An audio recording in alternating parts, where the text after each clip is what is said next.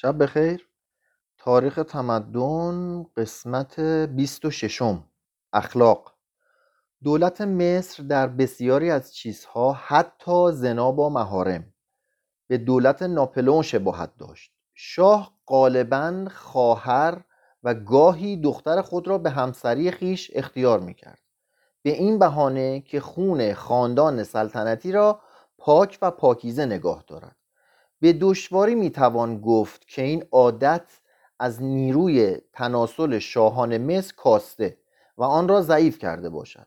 آنچه مصریان پس از تجربه چند هزار ساله در آن شک نداشتند این بود که چنین کاری سبب ضعیف شدن نیروی تناسل نمی شود. به همین جهت عادت همسری با خواهران از شاه به همه طبقات مردم سرایت کرد. در قرن دوم میلادی دو سوم ساکنان آرسینوئه از این قاعده پیروی می کردند در شعر مصری قدیم کلمات برادر و خواهر همان معنی عاشق و معشوق زمان ما را داشت. فرعون علاوه بر خواهران خود زنان دیگری نیز داشته است که از میان اسیران جنگی برمیگزیده یا بزرگان مملکت یا شاهزادگان بیگانه به او هدیه می‌کردند. مثلا یکی از اسیران سرزمین نهرینه دختر بزرگ خود را با 300 دختر جوان به عنوان هدیه برای آمنهوتب سوم فرستاد. پاره ای از اعیان در این کار از فرعون تقلید می‌کردند. البته هرگز نمی‌توانستند در این باره به درجه شاه برسند. چه ناچار بایستی در مراعات اصول جاری و اخلاقی و سرمایه و درآمد مالی خیش را نیز در نظر داشته باشند. خب ولی توده مردم مانند همه افراد ملتهای دیگر که درآمد متوسطی دارند به یک زن قناعت میورزیدند. ظاهرا چنان به نظر می رسد که زندگی خانوادگی منظم بوده و از لحاظ اخلاقی و حدود تسلط افراد خانواده با آنچه در میان ملل متمدن این زمان وجود دارد اختلافی نداشته است. خب پس زندگیاشون مرتب بوده فقط حالا با خواهرشون هم ازدواج می‌کردن و دخترشون و چون خود فرعون این کارو می‌کرده بقیه هم دیگه یاد گرفته بودن. و همچنین چند تا همسر داشتن که هرچی پولدارتر تعداد همسران بیشتر که گفته خیلی از همسران هدیه بودند. تا زمان سلسله هایی که انحطاط مصر با آن سلسله آغاز شده طلاق به ندرت اتفاق می افتاده هرگاه زن زنا می کرده شوهر می توانسته است بدون دادن هیچ حقی او را از خانه بیرون کند. ولی اگر جز در این صورت وی را طلاق می گرفته ناچار بوده قسمت بزرگی از املاک خانواده را به وی بدهد. وفاداری شوهر نسبت به زن تا آنجا که می‌توان درباره این گونه کارهای محرمانه قضاوت کرد. مانند آنچه در تمدنهای پس از آن زمان دیده می شود کار بسیار دشواری بوده. وضع اجتماعی زن در آن زمان از وضعی که زنان بسیاری از ملتها در زمان حاضر دارند بالاتر بوده است. پس داره میگه زنان از نظر شرایط اجتماعی تو اون زمان تو چند هزار سال پیش از بسیاری از ملتهای حاضر درجات بهتر و شرایط بهتری داشتن. ماکس مولر در این خصوص می‌گوید هیچ ملت کهنه و نوعی نیست. کهنه و نو هیچ ملت کهنه و نوعی نیست که در آن مقام و منزلت زن به پایه مقام و منزلت زنان وادی نیل رسیده باشد. پس اون زمان زنها به شدت ارج و قرب داشتن. نقش هایی که از آن زمانهای باستانی بر جای مانده زنان را به صورتی نشان می‌دهد که آزادانه در میان مردم می‌خورند و میآشامند و در کوچه و بازار بی آنکه کسی نگاهبان ایشان باشد یا سلاحی به دست داشته باشند در پی کار خیش می‌روند و با آزادی کامل به کارهای صنعتی و بازرگانی می‌پردازند. سیاهان یونانی که عادت داشتند بر زنان خود سخت بگیرن از مشاهده این آزادی زنان در مصر تعجب کرده و مردان مصری را که در تحت تسلط زنان خیش به سر می بردن استهزا کردند. دیودوروس سیسیلی به صورتی مسخره آمیز این مطلب را نقل می کند که در دره نیل یکی از شرایطی که در قبایل قب...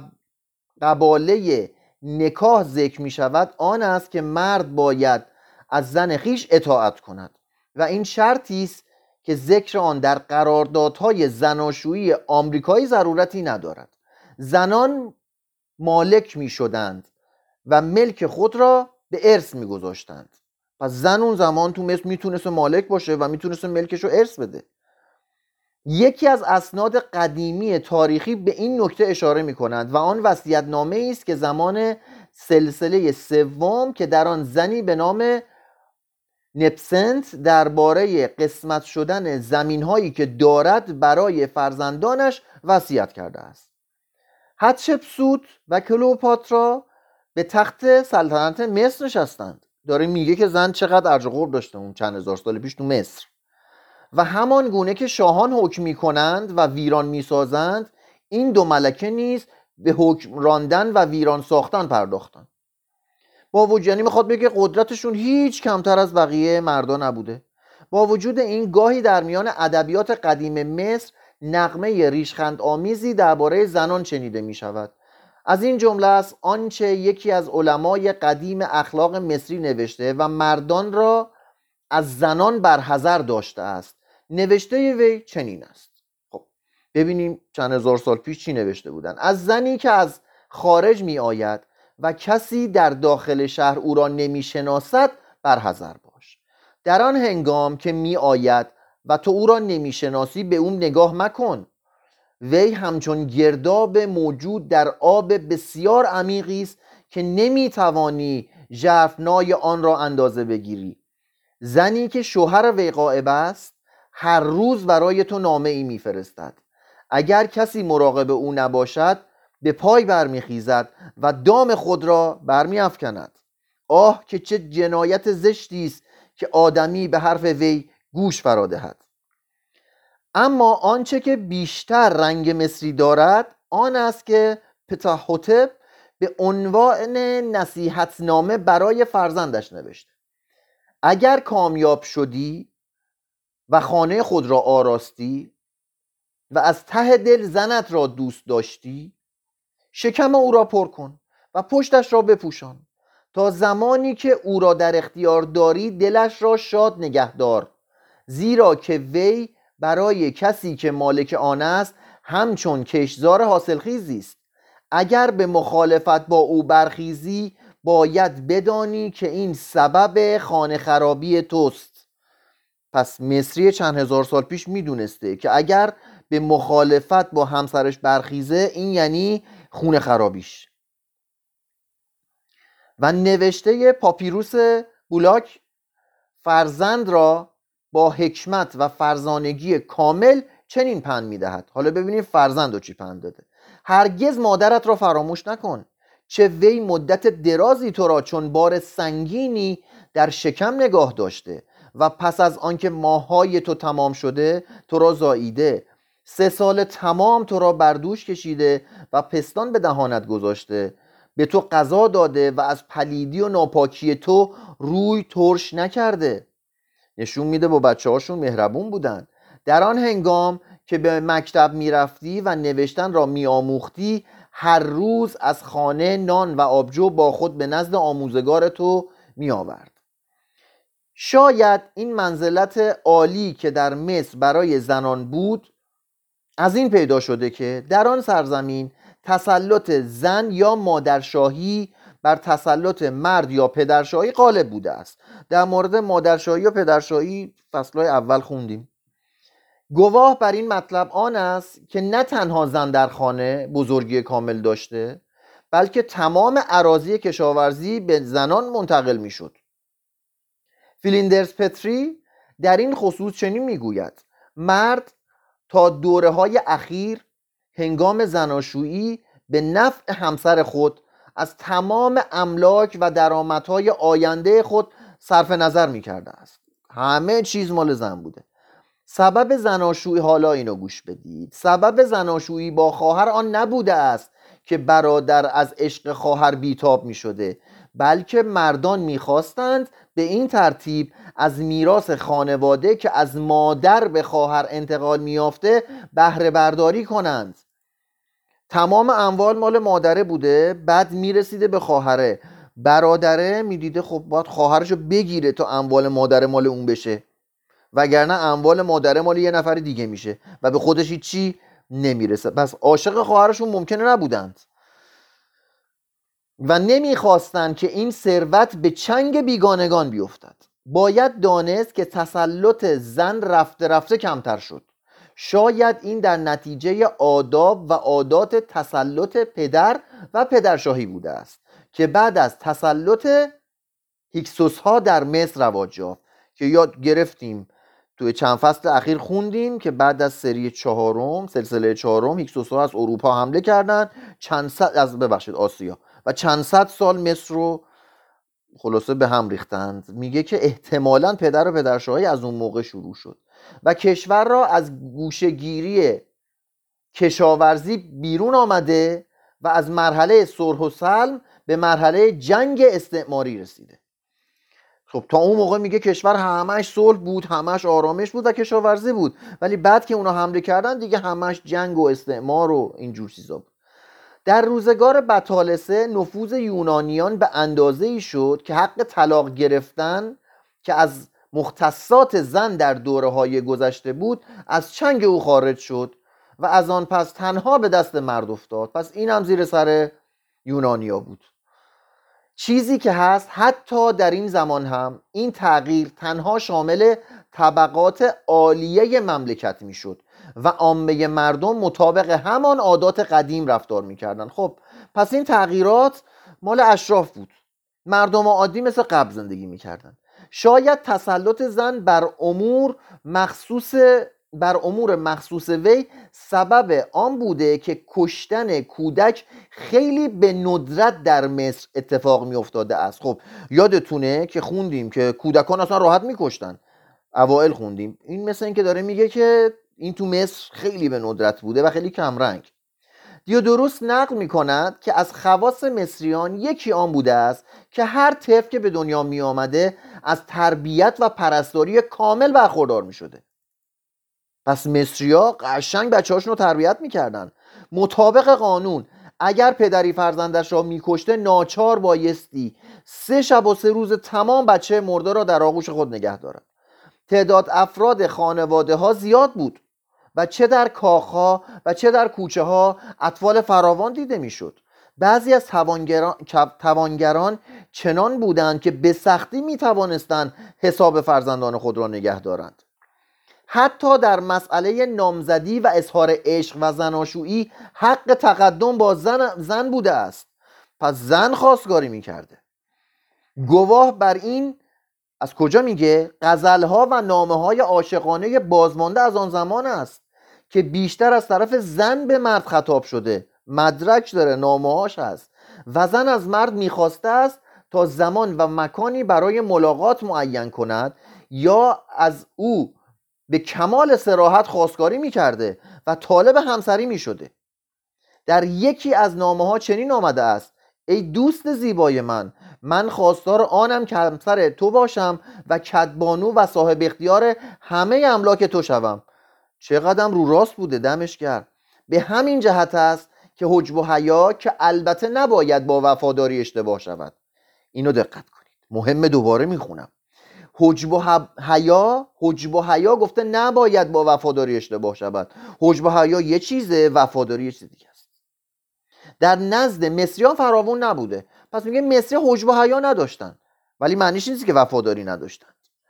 و از مسائل جنسی با چنان سراحتی سخن می‌گفتند که امروز هرگز چنان سخنی نمی‌گوییم.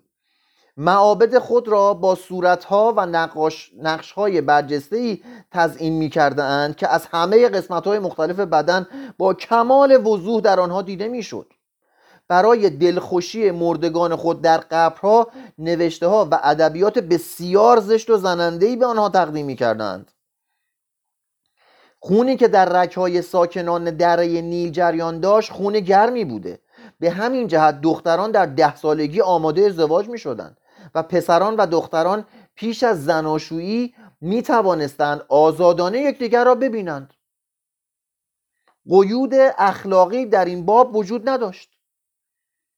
گفته شده که در دوران بطالسه یکی از زنان هر جایی توانسته است با پولهایی که اندوخته بود هرمی بسازد. خانومه از این کار رفته هرم ساخته.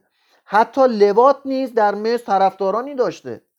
دختران رقاص همچون نظایر خود که اکنون در ژاپن به سر می‌برند در مجامع مردان طبقات عالی کشور راه داشتند پس اون زمان هم بوده که دختران رقاص تو مجامع مردان طبقات عالی کشور می‌رفتند و انواع وسایل خوشگذرانی و لذت جسمانی را برای حاضران فراهم می ساختند این گونه دختران لباس های شفاف می پوشیدن یا اصلا لباسی نداشتند و تنها با دستبند و گوشواره و خلخال خود را می آراستند شواهدی در دست است که بنابر آنها معلوم می شود فحشای مذهبی نیز در اندازه محدودی وجود داشته است. فحشای مذهبی. در اواخر زمان تسلط رومیان رسم بران جاری بوده است که زیباترین دختران خانواده های اشرافی تبس را برای آمون نظر کنند. پس خوشگلترین دخترها را نظر آمون می کردند در آن هنگام که چنین دختری به واسطه کبر سن از خورسند ساختن این خدا ناتوان میماند خلاصه دخترشون که زیبا رو بود و میفرستادن واسه آمون توی معابدشون. خلاصه دختره میمونده یه مدت دیگه وقتی سن و سالش زیاد می‌شد دیگه به درد آمون نمی‌خورد وی را با تشریفات و احتراماتی از خدمت بیرون می آوردند و شوهر می‌دادند. بعد میفته قشنگ شوهر می‌کرده مشکلی هم نبوده. و در مجامع عالی کشور مورد احترام و تکریم فراوان قرار می‌دادند کلی هم ارج و داشته. تمدن و فرهنگ مصری برای خود افکار و تمایلاتی داشت که البته با آنچه ما داریم تفاوت دارد. قسمت بعدی آداب و عادات. چون شخصی بخواهد در پیش خود صورتی از اخلاق شخصی و سجایای مصریان قدیم بسازد به این نکته متوجه می شود که هماهنگ ساختن آنچه از ادبیات اخلاقی مصر به دست می آید با آنچه در زندگی واقعی روزانه جریان داشته امر بسیار دشواری است. حتی یکی از شاعران شاعران آن زمان به هموطنان خود چنین نصیحت می کند به آن کس که مزرعه ندارد نام بده. یه بار دیگه می‌خونم. به آن کس که مزرعه ندارد نام بده. چند هزار سال پیش. و نام نیکی برای خود باقی گذار که پیوسته برقرار بماند. به آن کس که مزرعه ندارد نان بده. غالبا بزرگان به فرزندان خود اندرزهای گرانبهایی می‌دادند. در موزه بریتانیا پاپیروسی است به نام حکمت آمنهوتپ حوالی 950 قبل از میلاد. میشه سه هزار سال پیش. خلاصه معروفه که در آن به یکی از طالبان علم دستوراتی داده شده تا برای رسیدن به مناسب عالی شایستگی پیدا کند. قطعا این نوشته در آن کس یا کسانی که امثال سلیمان را وضع کرده اند بی تاثیر نبوده. آن نوشته چنین است. به یک زراع زمین چشم طمع مدوز.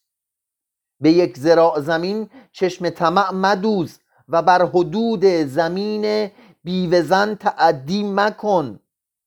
زمین را شخم کن تا رفع حاجت تو شود. زمین را شخم کن تا رفع حاجت تو شود. بلند شو کار کن. نه اینکه به زمین یه نفر که زورت می‌رسه دست رازی کن. و نان از خرمن خیش فراهم آور. سه هزار سال پیش می‌دونستن که نان از خرمن خیش باید فراهم کنن. یک کیل دانه که خدا به تو بدهد نیکوتر از پنج هزار است که با تعدی به دست آید. یه ذره قوت که خودت از زمین خودت به دست بیاری حتی خیلی کم. بسیار با ارزشتر و نیکوتر از پنج هزار است که با تعدی به دست بیاری. سه هزار سال پیش اینا رو می‌دونستن درویشی در دست خدا نیکوتر از توانگری در انبار هاست. چقدر این قشنگ بود. درویشی در دست خدا نیکوتر از توانگری در انبار هاست. که انباراتو بکنی پر ارزشی نداره. یک گردنان با دل خوش داشتن بهتر از ثروت آمیخته به بدبختی است. یه تیکه نون و دل خوش بهتر از کلی ثروت که واسط بدبختی میاره. البته این ادبیات که با روح تقوا و نیکوکاری تدوین شده هرگز مانع آن نبوده که حرس و آز و هوا و هوس بشری کار خود را بکند. افلاتون مردم آتن را به دانش دوستی و مردم مصر را به مال پرستی توصیف کرده. شاید در این توصیف تعصب ملی دخالت داشته است. ممکنه حالا تعصب هم داشته و حالا یه چیزی گفته. ولی اگر گفته شود که مصریان همچون آمریکاییان دنیای قدیم بودند در این گفته مبالغه نشده است. آنان مردمی مسهور عظمت به دنبال عظمت میگشتن اصلا مشخصه. از هرماشون مشخص از همه چیشون بزرگ بوده. و فریفته بناهای بزرگ بودند. و با کمال جدیت در در گردآوردن مال میکوشیدند. مشخصه تو قبراشون پر بوده و حتی میمرده هم نمیگذشته ازش.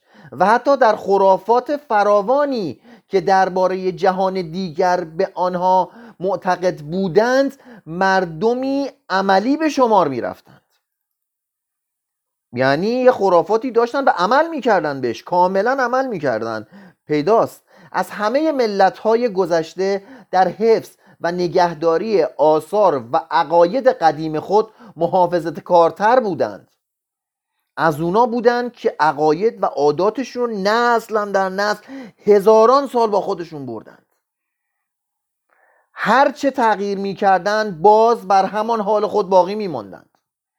در طول مدت چهل قرن هنرمندان ایشان از آنچه عرف قدیم بر آن جریان یافته بود پیروی و تقلید می‌کردند. آثاری که از ایشان بر جای مانده نشان می‌دهد که این کار دین و آین ایشان شده باشد. توجه به آثاری که از ایشان بر جای مانده نشان می‌دهد که مردمی عملی و واقع بین بوده جز در مسائل دینی هیچگاه پایبند خرافات و چیزهای بیمنی نبودند. پس ولی در مسائل دینی پایبند خرافات و چیزهای بیمنی بودند. به زندگی بر اساس عاطفه و احساس نظر نمی کردند آنگاه که کسی را میکشتند خود را مانند یکی از قوای طبیعی تصور می‌کردند و به این ترتیب از آسایش زمیر ایشان چیزی کاسته نمی‌شد. کسی هم میکشتن از آوجدان نمی‌گرفتن سرباز مصری دست راست یا آلت مردی کشته را می‌برید آن را نزد منشی مخصوص میآورد تا همچون عملی نیک در اعمال در نامه اعمال نیک او ثبت کنند. در دوره سلسله های اخیر مردم مصر در نتیجه امنیت داخلی پس داره میگه این سلسله های اخیر مردم مصر امنیت داخلی داشتن که تنها جنگ های دوردست گاهی آنها را مختل ساخت. گاهی جنگ های دوردست فقط داشتن. رفته رفته عادات و صفات جنگی خود را از دست دادند. چون دستور زندگی می‌کردن اکثرا عادات و اخلاق جنگیشون از دست دادن و دیدیم که چسبیدن به هنر و پیشرفت کردن. به این سبب ولی حالا نتیجهش چی شد؟ به این سبب بود که مشتی از سربازان رومی توانستند بر تمام مصر مسلط شوند. کلا چون شرایط جویشون طوری بود شرایط اقلیمیشون طوری بود که دور بود از محیط های دیگه کم جنگ واسهشون پیش می اومد تو قسمت قبل هم خوندیم. برابر خیلی در فکر جنگ نبودند. خب پس یه نیروی خارجی مثل روم اومد و راحت بهشون مسلط شد. چون بیشتر از آنچه درباره مصریان می‌دانیم از روی آثاری است که از گورها به دست آمده. بیشتر چیزهایی که از مصریان می‌دونیم گفته از گورهاست. و یا روی تصاویر دیواری دیواری معابد. یا روی معابد تصاویری که کشیدن.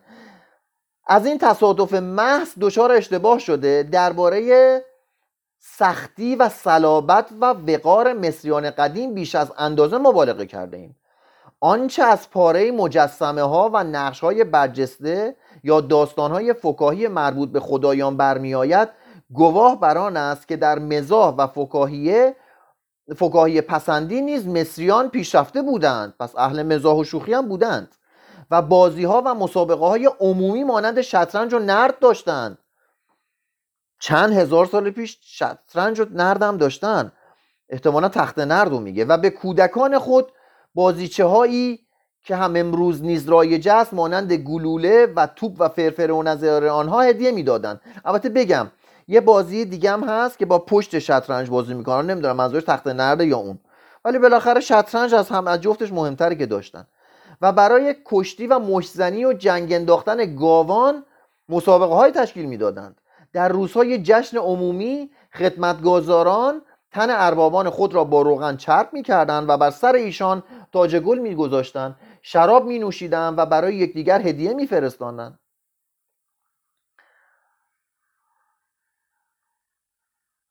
آنچه از نقاشی ها و مجسمه ها می توان استنباط کرد این است که مردم مصر نیرومند و پیچیده گوشت و شان فراخ و کمر باریک و ستبر لب بودند و چون پیوسته پا برهنه را می‌رفتند کف پایشان پهن بوده است. این تصاویر طبقات عالی مردم را لاغرندام دراز بالا با هیبت با چهره بیزی شکل پیشانی عقب رفته بینی دراز و مستقیم چشمان جذاب و با شکوه نمایش میدن. پوست آن مردم در هنگام تولد سفید رنگ بوده و این نشان می‌دهد که از تخمه آسیایی بودند نه از نژاد افریقایی. ولی به محض آنکه آفتاب سوزانی به مصریان می‌رسیده به رنگ گندمی در می آمدند به خاطر آفتاب بوده که سیاه میشه وگرنه که بچه بوده سفید بودن. در میان نقاشان مصری عادت بر آن جاری بوده که مردان را به رنگ سرخ و زنان را به رنگ زرد نقاشی کنند. شاید این دو رنگ مخصوص در آرایش زنان و مردان به کار می‌رفته است. این را گفتیم مخصوص طبقات برجسته اینا که گفتیم مخصوص طبقات برجسته مردم بوده. ولی یک مرد عادی به همان صورتی بوده که نظیر آن را در مجسمه شیخ البلد مشاهده می کنیم به این معنی که قدی کوتاه تنی در هم فرو, در هم فرو رفته داشته این از آن سبب بوده که رنج فراوان میکشیده و خوراک نامناسب میخورده است. آثار چهره خشن و بینی عریض و پهن شده داشته باهوش بوده ولی طبعی درشت داشته. ممکن است که افراد ملت و فرمان روایان از دو نژاد مختلف بوده باشند. چون از شکل و ظاهرشون بینیشون و هیکل و همه داره میگه احتمالا اینا دو نژاد بودن. یه نژاد نژاد حاکم بوده یه نژاد هم ملت بودند که زیر ظلم و ستم بودن.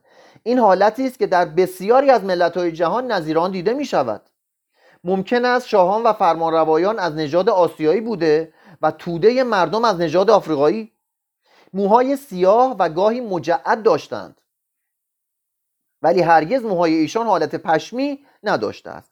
زنان به بهترین شکل و درست مانند زمان زنان ما موهای خود را کوتاه می کردند مردان ریش خود را می تراشیدند و سبیل ها را وامی گذاشتند و خود را با گیسوان عاریه زینت می دادند غالبا برای اینکه بهتر بتوانند کلاه گیس بر سر بگذارند موهای سر را نیز میتراشیدند. حتی زنان خانواده سلطنتی مثلا تی مادر اخناتون موهای سر خود را میتراشیده تا بهتر بتواند کلاه گیس و تاج بر سر قرار دهد. یکی از مراسمی که ناچار باید از آن اطاعت شود این بود که شاه بایستی بزرگترین کلاه گیس را بر سر بگذارد. شاه باید بزرگترین کلاهگیز رو سرش بود. بنابر وسایلی که در اختیار داشتن نقایص و زشتی های طبیعی را با وسایل آرایش و بزک کردن از میان می بردن گونه ها و لبهای خود را با قازه سرخ می کردن ناخون های خیش را رنگ می زدن گیسوان و دست و پا را روغن مالی می کردن حتی در مجسمه ها نیز زنان مصری سرمه کشیده دیده می شوند ثروتمندان در گور مردگان خیش هفت نوع روغن و کرم و دو نوع قازه قرار می‌دادند.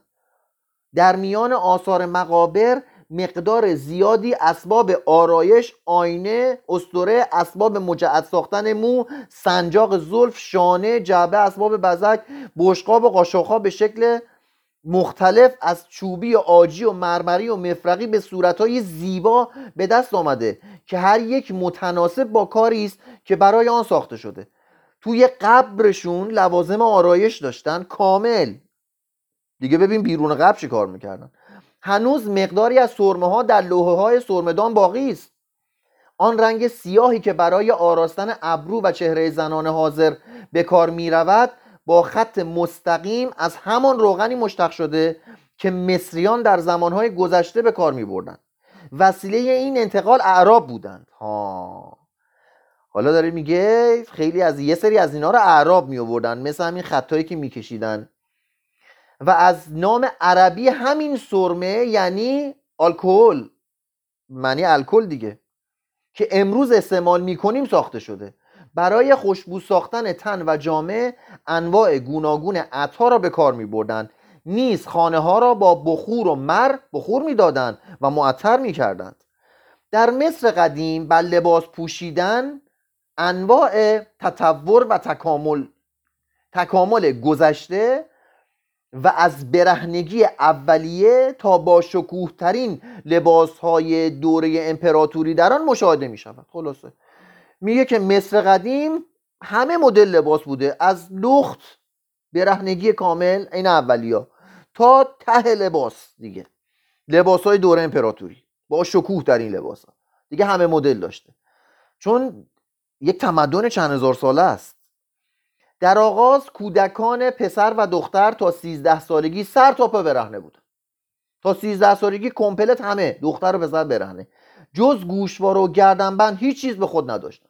ولی دختران کمی شرمی بودند و به کمرگاه خود کمربندی از مروارید و خرمهره و نظایر آنها می آویختند. لباس خدمتگزاران و کشاورزان منحصر به تکه پارچه بود که دور کمر خود میبستند کشاورزا فقط یه تیکه پارچه دور کمرشون بستن در دوره سلطنت قدیم بدن مردان و زنان در کوچه و بازار تا نافگاه برهنه بود. و لنگ کوتاهی از پارچه سفید تا بالای زانو میپوشاندند یه چیزی مثل دامن فقط میپوشیدن زن و مرد. چون شرم و حیا مولود عادت است. اینو گوش بدید. اینو گوش بدید. شرم و حیا مولود عادت است. چون شرم و حیا مولود عادت است و طبیعت را در آن دستی نیست.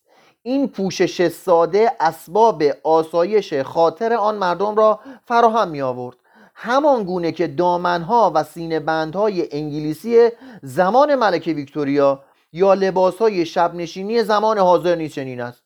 با همون خیالشون راحت بوده. شرم و حیا مولود عادت است. عادت می‌کنیم بهش. وقتی اونجوری بزرگ شیم همه اونطوری باشن انگار باید اینطوری باشیم. وقتی اینطوری باشیم باید حتما اینطوری باشیم. عادت می‌کنیم بهش. شرم و حیا عادت کردنیه. این ضرب المثل قدیمی چه صحیح می‌گوید؟ که فضیلت چیزی نیست جز معنایی که گذشت روزگار به کارها و عادات ما می‌دهد. یه بار دیگه می‌خونم. فضیلت چیزی نیست جز معنایی که گذشت روزگار به کارها و عادات ما می‌دهد. پس زمان فضیلت گذشته زمانه که فضیلت رو به عادات و کارهای ما میده. یعنی کارها و عادات ما طی سالهای متمادی میشن فضیلت. من یه کار چون طی قرون زیادی انجام دادیم این دیگه فضیلت. اینو دقت کنید. فضیلت چیزیه که ما صده های زیادی داریم انجامش میدیم این حالا میشه فضیلت. چون ما این انجام دادیم. یه کار دیگه می‌کردیم اون می‌شد فضیلت. حتی کاهنان نیز در دوره سلسله های نخستین مصر به پوشاندن عورت بسنده می‌کردند. نمونه آن را در مجسمه رانوفر می‌بینیم.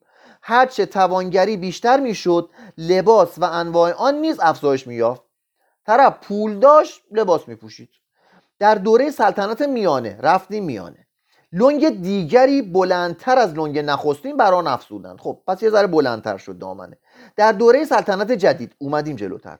پوششی برای سینه و روپوشی برای شانه ها اضافه کردن. خب پس بالاتنه را تو سلطنت جدید اضافه شد. اینا رو که یادتونه که طی شبای گذشته خوندیم دوره های مختلف سلطنت رو در کامل صحبت کردیم. که گاه گاه به کار می‌رفت. رانندگان عرابه ها و تربیت کنندگان اسب لباس های با حیبت می پوشیدن و شاتران شاهی با این لباس ها در کوچه ها می تا راه را برای اسب و عرابه خاجگان خود باز کنند.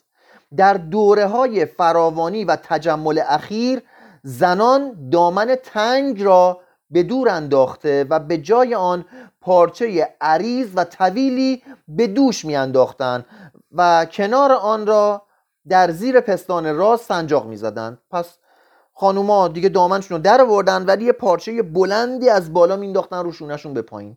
در عین حال زردوزی و گلدوزی و حاشیه و گلابتون دادن به لباس رواج یافت و رفته رفته روش ها و مدهای تازه مانند مار به هر خانه راه پیدا کرد و بهشت برهنگی اولیه را به جهنم تجمل در لباس پوشی مبدل ساخت. بهشت برهنگی اولیه را به جهنم تجمل در لباس پوشی مبدل کرد. خوندیم اوائل که بشر لباس رو نپوشید چون خجالت می‌کشید لخته. نپوشید چون سردشه. پوشید واسه قشنگی. پوشید که هیکلش قشنگتر نشون بده. پوشید چون پولدار بود. ولی الان یه عادت شده و لباس نپوشیدن خارج از فضیلت. عادت. هر دو جنس مرد و زن علاقه به زر و زیور داشتن. هر دو تا طلا دوست داشتند دوباره می‌خونم. مصریا با تمدنی چند هزار ساله هم زن هم مرد از طلا استفاده می‌کردند. باز میگم مصریا زن و مرد هر دو از طلا استفاده می‌کردن طی هزاره های متفاوت. و دیدید که انقدر بچه داشتن تو کوچه نمی‌تونستن جمع کنن. هرچی پولدارتر طلا بیشتر. و می‌دیدید اونایی که پول داشتن خیلی بچه داشتن. چون زنم زیاد داشتن. و گردن و سینه و بازو و مچ و دست و پا رو با جواهرات میآراستن. کمپلت همه جا. دوباره می‌خونم.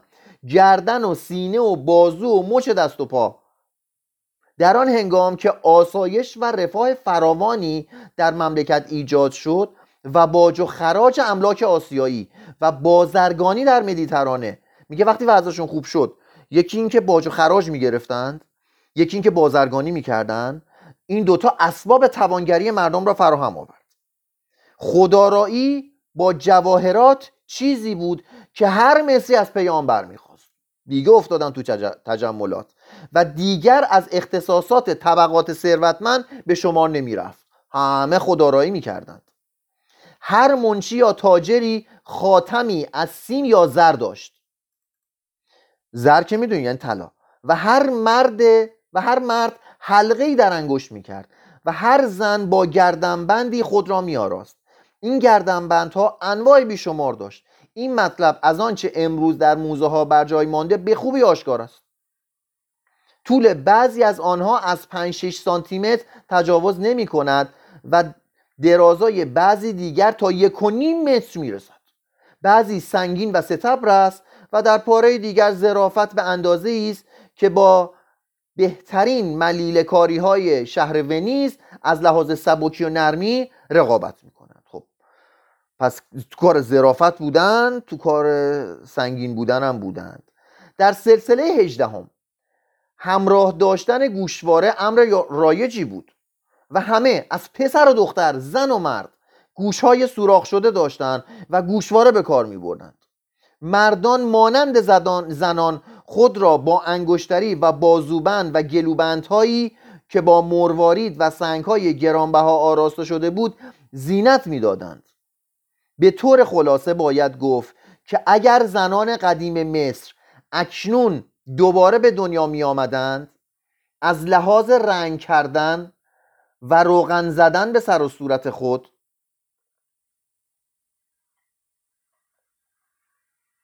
و خود را با جواهرات آراستن محتاج آن نبودند که چیزی از زنان معاصر ما بیاموزند. فردا شب نویسه ها شب همتون.